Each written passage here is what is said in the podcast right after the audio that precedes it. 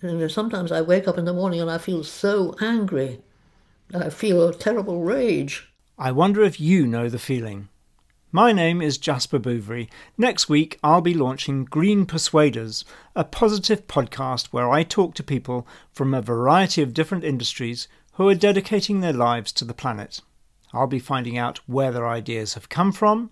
I'd started exploring a few more of the problems during daddy daycare and about the journeys they've been on to realise their dreams. We've done shows, for instance, on bicycles where the audience had to come along on their bike. All have a vision for a different, better future.